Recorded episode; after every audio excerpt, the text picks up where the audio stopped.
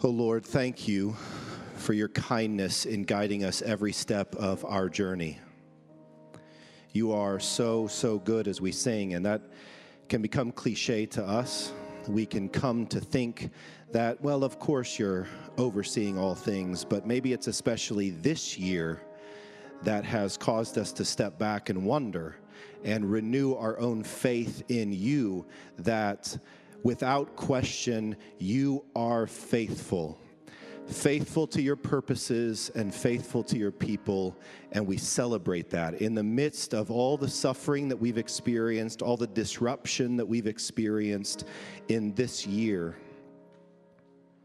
we affirm together again that you are faithful, that you are full of mercy and goodness, that you are the one who is all wise. And you make all other plans look foolish. So we surrender to you again. We submit ourselves to your purpose and your plan. Even this week, Lord God, we will cast ballots. And while we cast ballots for a person that we might think is the best person to lead our country, uh, at the end of the day, when we put our, our head on our pillow, we affirm again all authorities are established by you, Lord God. You are sovereign and you've been managing this world with all of its nations and kings and presidents for millennia. And you've been doing an outstanding job. And so we submit ourselves again to you, to your purposes. We affirm again that we will stand under you, Lord Jesus Christ, and that our ultimate allegiance will be to you, that we will love others who see things very differently from how we see them, and that we will pursue your kingdom with a greater passion, regardless of who becomes the president of these United States. We ask you, Lord God, now that as we engage with you, as your servant Richard opens his mouth to speak, we ask that we might hear your voice again that we might see you, that we might behold you for who you are, and that we might become more and more like Christ, so that we follow him with greater faithfulness, and that we live on his mission. In the name of Jesus Christ, I pray. Amen. I want you to imagine this scene. a small coastal town has been warned that a Category 5 hurricane is coming. But a man 65 years old chooses not to listen to the warnings, chooses to stay because, after all, he's 65 and he nothing's killed him yet. And so, soon after the hurricane arrives, the floods begin to fill his yard up to his first floor of his home. And he heads up to the second floor. The floods drive him to his roof, and all he has on top of that roof is a flashlight. Suddenly, in the middle of the night, uh, he hears a massive sound of wind thundering above his home. And then a massive spotlight shines on the top of his roof. And it's the unmistakable sound of a twin engine Sikorsky helicopter. And then this voice comes out of the light Mr. Jones, we are the United States Coast Guard. And we have come to rescue you. But instead of getting into the basket that they've lowered down for him, he says the light is so bright he can't see the letters on the side of the helicopter, and he doesn't know if it's the Coast Guard or not. So he chooses to stay on the roof, which proves to be a fatal decision. Insane story? Not really. John chapter 8, you read something quite familiar. Jesus Christ performs countless miracles, speaks never in never heard before wisdom out of his mouth, says that he's the light of the world that's coming to save Israel and all the earth from its sin. The light of heaven could not have shined more brightly through Jesus Christ. And all of the leaders and the people said, We can't make out who you are. And we're going to stay in our sin. If you like outlines, it's a pretty complicated one today. Jesus claims, people deny, Jesus warns. Let's look at the claim that started all of this off. When Jesus spoke again to the people, he said, I am the light of the world. Whoever follows me will never walk in darkness, but will have the light of life. When Jesus says, I'm the light of the world, he's saying, There is no other light. It's me or darkness. There is no backup quarterback for this. You either see with my light or the world will be in darkness. I am the only one that has truth and hope for the world. I'm the only one that can explain God. I'm the only one who can take you to God. There is no other light. It is a massive claim. With love in his eyes, he says, I'm the light of the world. I can free you from moral addiction. I can free you. I'm the light of the world. I can free you from theological confusion. I'm the light of the world. I can free you from human despair. No sooner did he make that claim did his opponents begin to argue with him, basically saying, uh uh-uh. uh This is how it sounds in English. the Pharisees challenged him, Here you are appearing as your own witness, and your testimony is not valid. This is the depth of their argument. Hey, we have more people on our side than you do. We have to be right. Instead of considering could his claim possibly be true, they're going with the philosophy of the world that the majority wins. They sort of hold the mindset that if all 7.3 billion people were on one side of the chasm and God were on the other side of the chasm, that if they said there is no God, just because 7.3 billion people said it, looking over there at God would say he doesn't exist, just because 7.3 billion people said it. Be careful about believing you're right just because you can find a bunch of loud people to agree with you. It doesn't make you right, it just makes you loud. So their attack is you can't be right because there are so many loud voices and you only have one voice. Jesus says, not so fast. It's not just one voice making this claim that I am the light of the world. And so he takes them, or they should have remembered, they already had this conversation once in John chapter 5. There is another it's not just me. There is another who testifies in my favor, and I know that his testimony about me is true. You sent to John, and he's testified to this truth, and I have testimony weightier than that of John. The very works that I'm doing testify the Father has sent me. So he's saying, I said I'm the light of the world. The most famous prophet in the world, John the Baptist, says I'm the light of the world. And the miracles that have never been done by anybody in the whole history of civilization, they also testify that I am the light of the world. So he's already gone there with them, already said, I have proof that this is not my singular voice on my own. But the religious leaders chose not to remember this conversation, so they go back to their same argument. The Pharisees challenged him, Here you are, appearing as your own. This is amazing. He just covered that. Appearing as your own witness.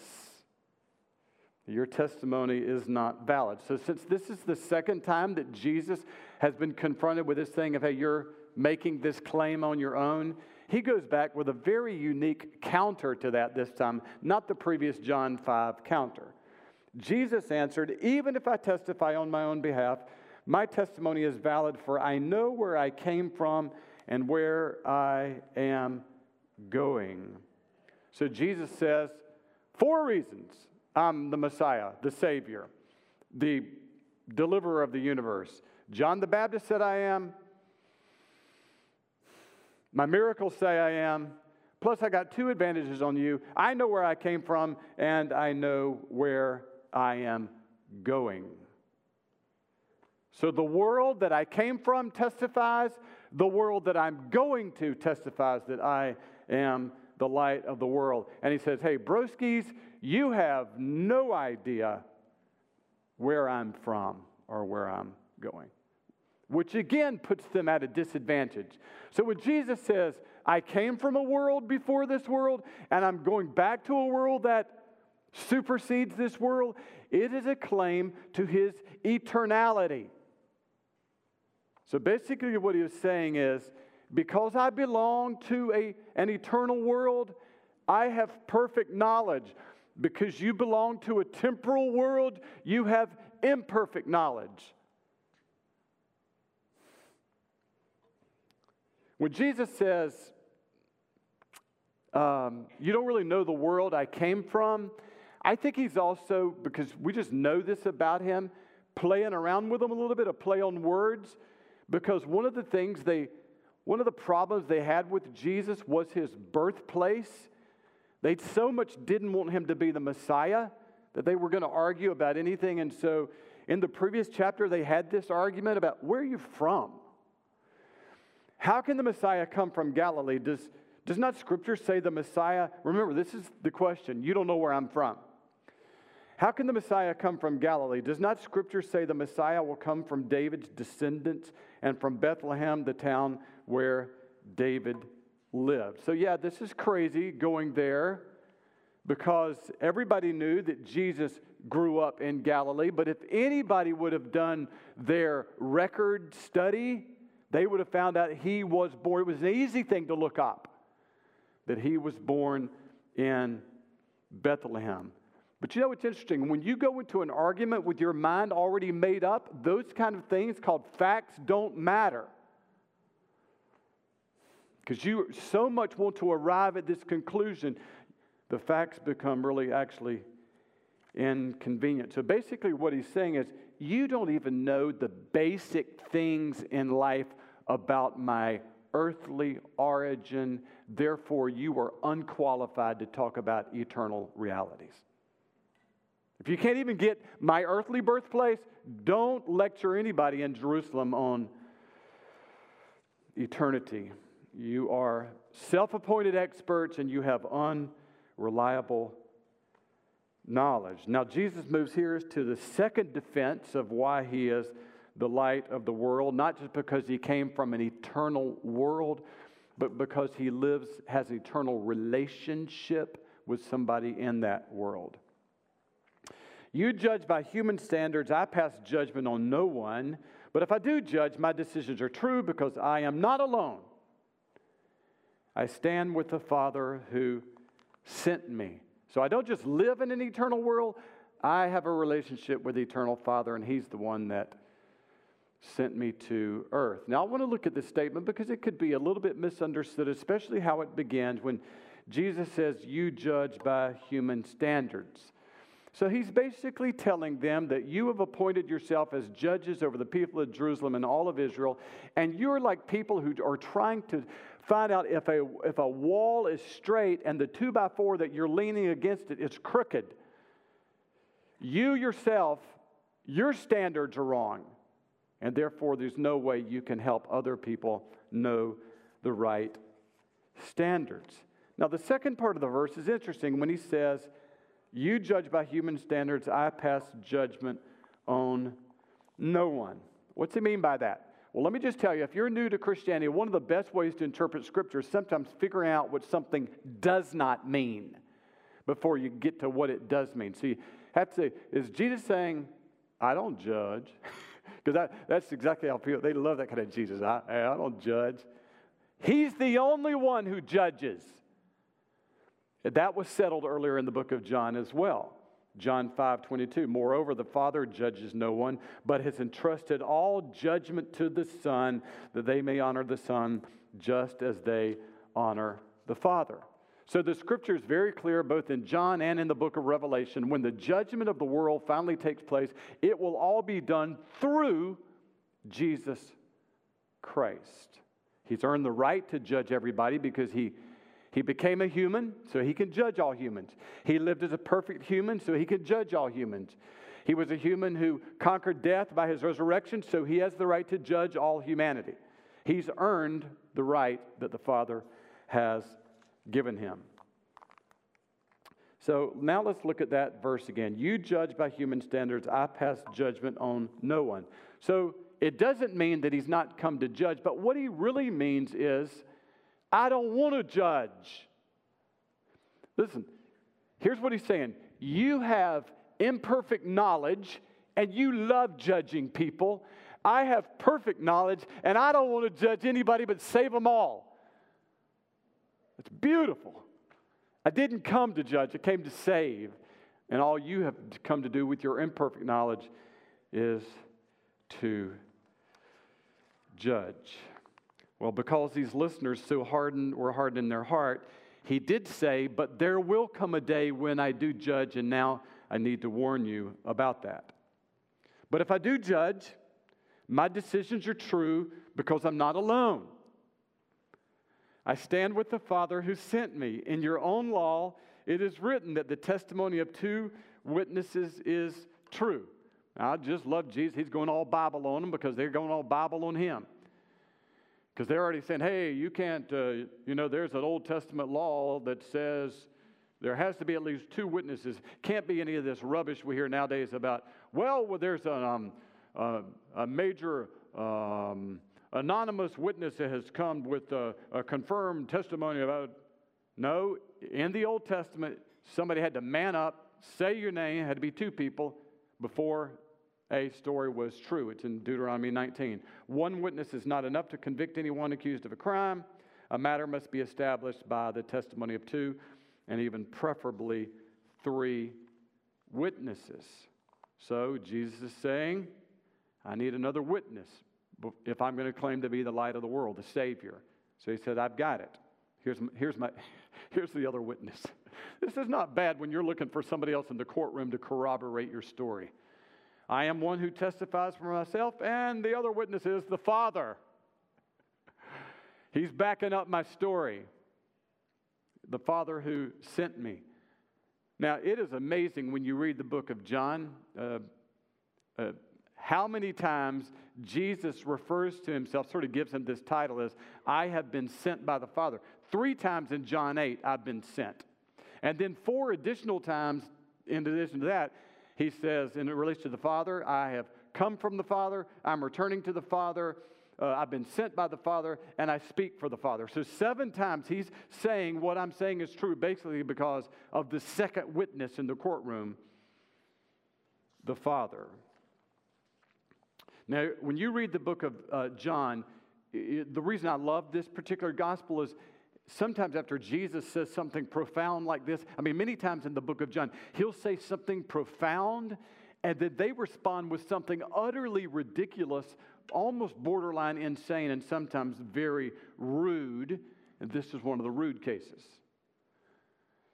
Then they ask him, So, where's your daddy? Now, this was an insult because everybody knew that there was talk about the birth of Jesus. By this time, probably Joseph, his earthly father, was dead. There's no mention of him anywhere in the Gospels from really much the birth uh, uh, time on. So, where's your father? What they're saying is, hey, isn't it a rumor that Mary was pregnant before she was married? Isn't that true? Where's your father?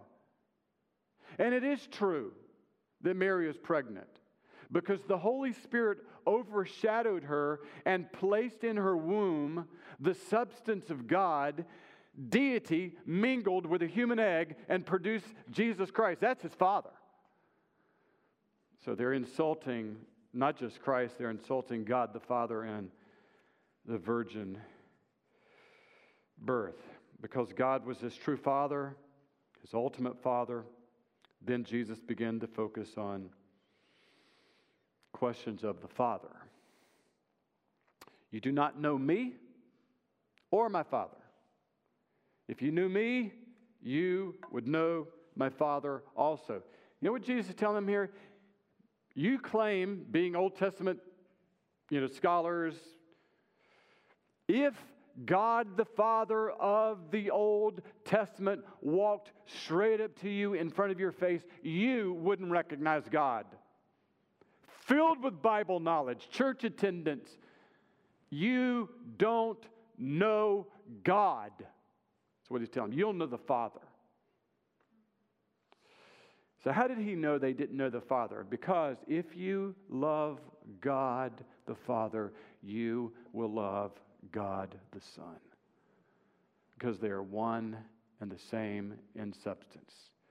If you know God, you will marvel at Jesus. To love one is to love both. So that's what Jesus is getting at here. He is God. he is God. And for a few years, God lived out his life on earth in the Son.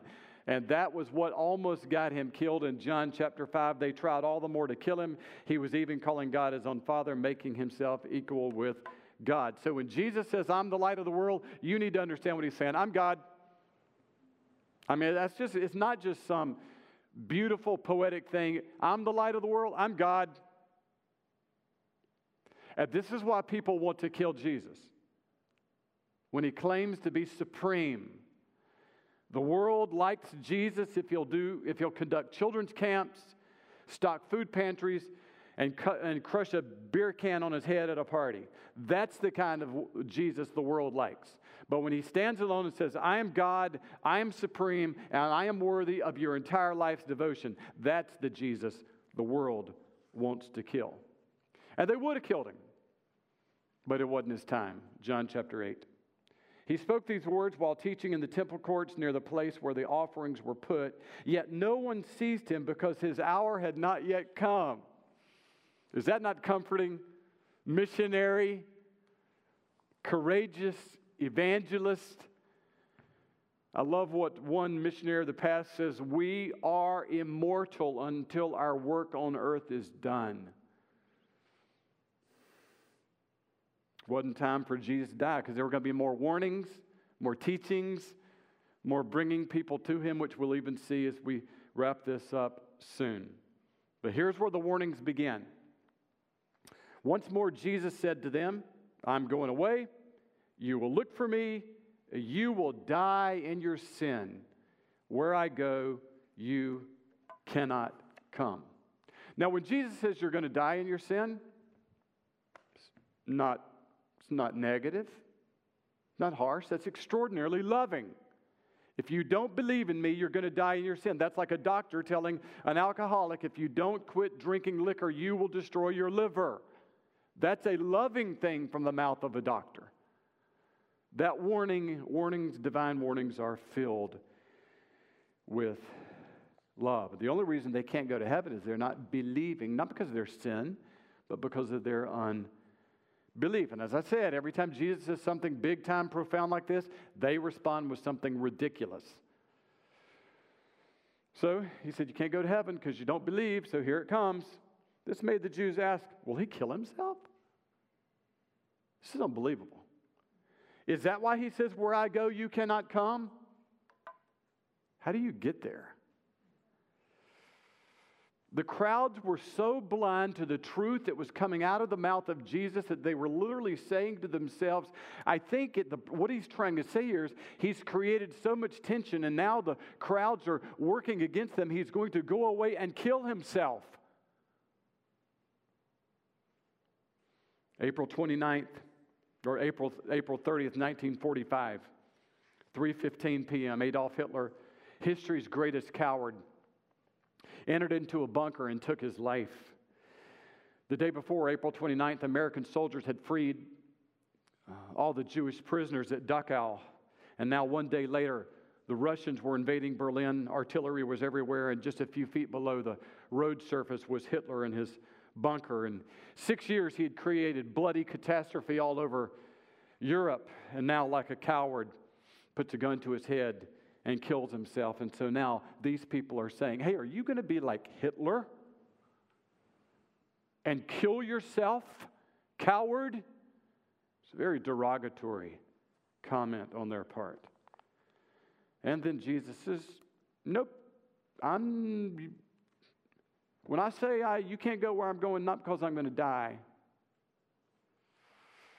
but because you don't belong to me. But he continued, You were from below, and I am from above. You are of this world, and I am not of this world.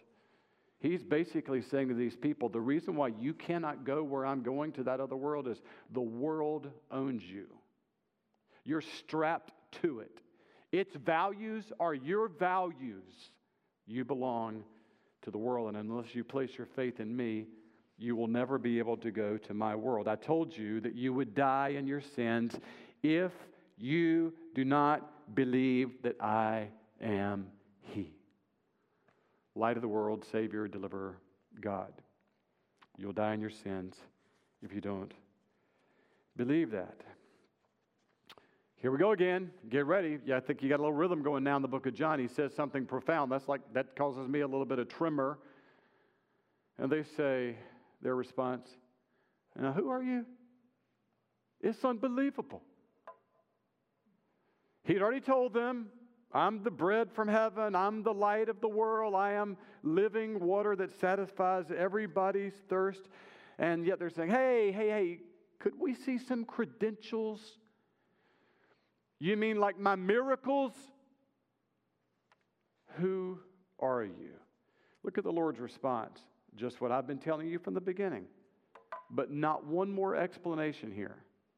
No more explaining himself to this crowd. Why? Because Jesus does not commit himself to willful unbelief. Once he saw that they were unwilling to believe from this point on, he just began to talk about judgment. I have much to say, verse 26, about judgment of you, and the rest of the chapter is an explanation of judgment. I've had many people in my life, especially in 2020, say it's just not right, it's not effective to talk about judgment. Let me tell you something. If you are going to lead like Jesus, you will talk about judgment.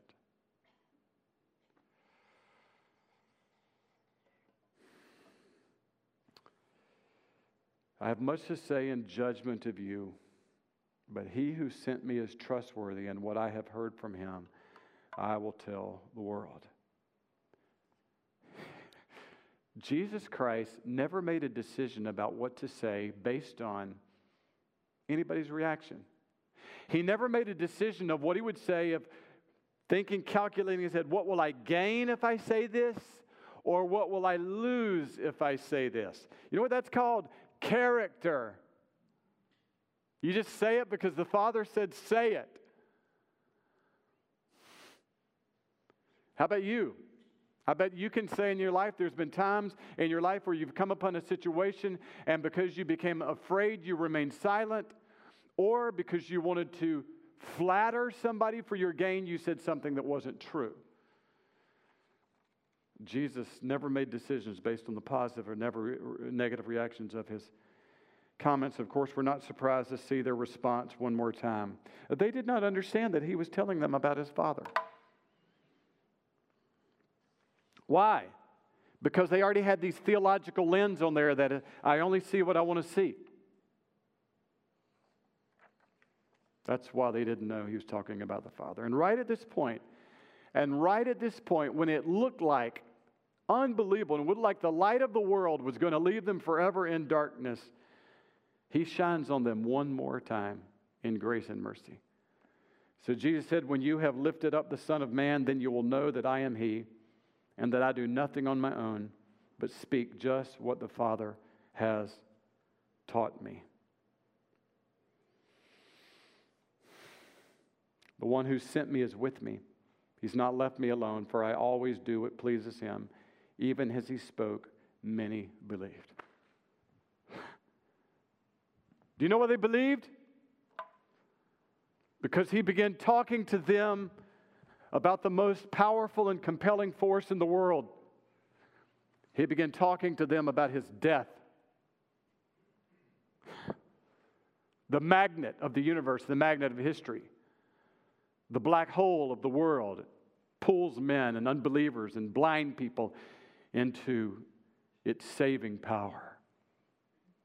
Many have resisted all the arguments, but they can't resist when they look at the cross. I was at my daughter's house yesterday cleaning up in the backyard, and there was one particular tree or bush. I don't even really know what to call it, but it was just nothing but thorns. And I cut it and cut it and cut it. I was so careful. And, and even despite wearing thick gloves, I continued to just cut my fingers as those thorns went right through those gloves. And over and over again, I would just look at that stick with all those thorns and I would say, Jesus, thank you for wearing those thorns.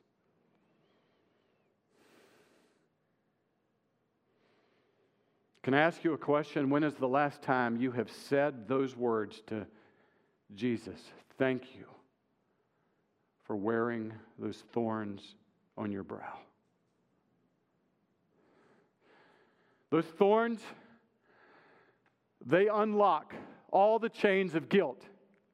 Those thorns, they open the gate of heaven. Those thorns cause you to be adopted as a son or a daughter of God. Those thorns cause a hundred thousand sins in your heart to be removed and erased. When is the last time you've said to Jesus Christ, Thank you for the thorns? Think about your conversations over the past three, four, five months, six, seven, eight months. Things that you've been impassioned about. How many times in the past eight months have the words come out of your mouth, Jesus, thank you for the thorns? How sad it is. So many other things have doc- dominated our attention other than the thorns. Well, when the thorns were placed on Jesus' brow and he died on the cross, the powers of hell crucified him. They thought they had silenced and put out the light of the world. Even Jesus' followers thought that the light of the world had gone out. It was the most sinful and saddest day in the history of the world. But three days later, as the sun began to rise in Jerusalem, something happened in that tomb. His buried body began to breathe. Because just as he said, the one who sent me is with me and he's not left me alone, for I always do what pleases him. When he died on the cross that day, the crowds mocked him, but when the stone was rolled away, the words of Jesus Christ were validated. God at no time on that cross ever left me alone. Our job is not to worry about outcomes. Our job is to focus on obedience. No matter how dark it gets, you can be sure the one who pleases God will never be left alone. Let's pray. Father, we thank you. The light of the world shines as brightly as it ever has. No one could put you out, Jesus. They could deny you, they could mock you, they could reject you, but they could not extinguish you. You've been shining from the other world in which you lived. You shined on this earth. You are shining now in heaven. You will shine at your return. You are the light of the world. I pray today, Lord Jesus Christ, that you would shine in someone's moral darkness. They would, you would cause the light of heaven to shine on the thorns. And someone who feels here most undeserving, unworthy would see that's who you died for. Thorns were placed on your brow, blood down your scalp for them.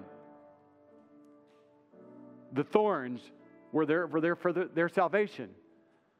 The thorns were there for their forgiveness. The thorns were there for their release from condemnation. The thorns were the key to the gates of heaven. God, please shine your light on somebody today that they would say, Jesus, thank you for the thorns. I believe that you're the light of the world. Come, light up my life. It is in your glorious name that we hope and we trust and we cling and we see. O light of the world, come now in our singing, in our praying, in our responding. Amen.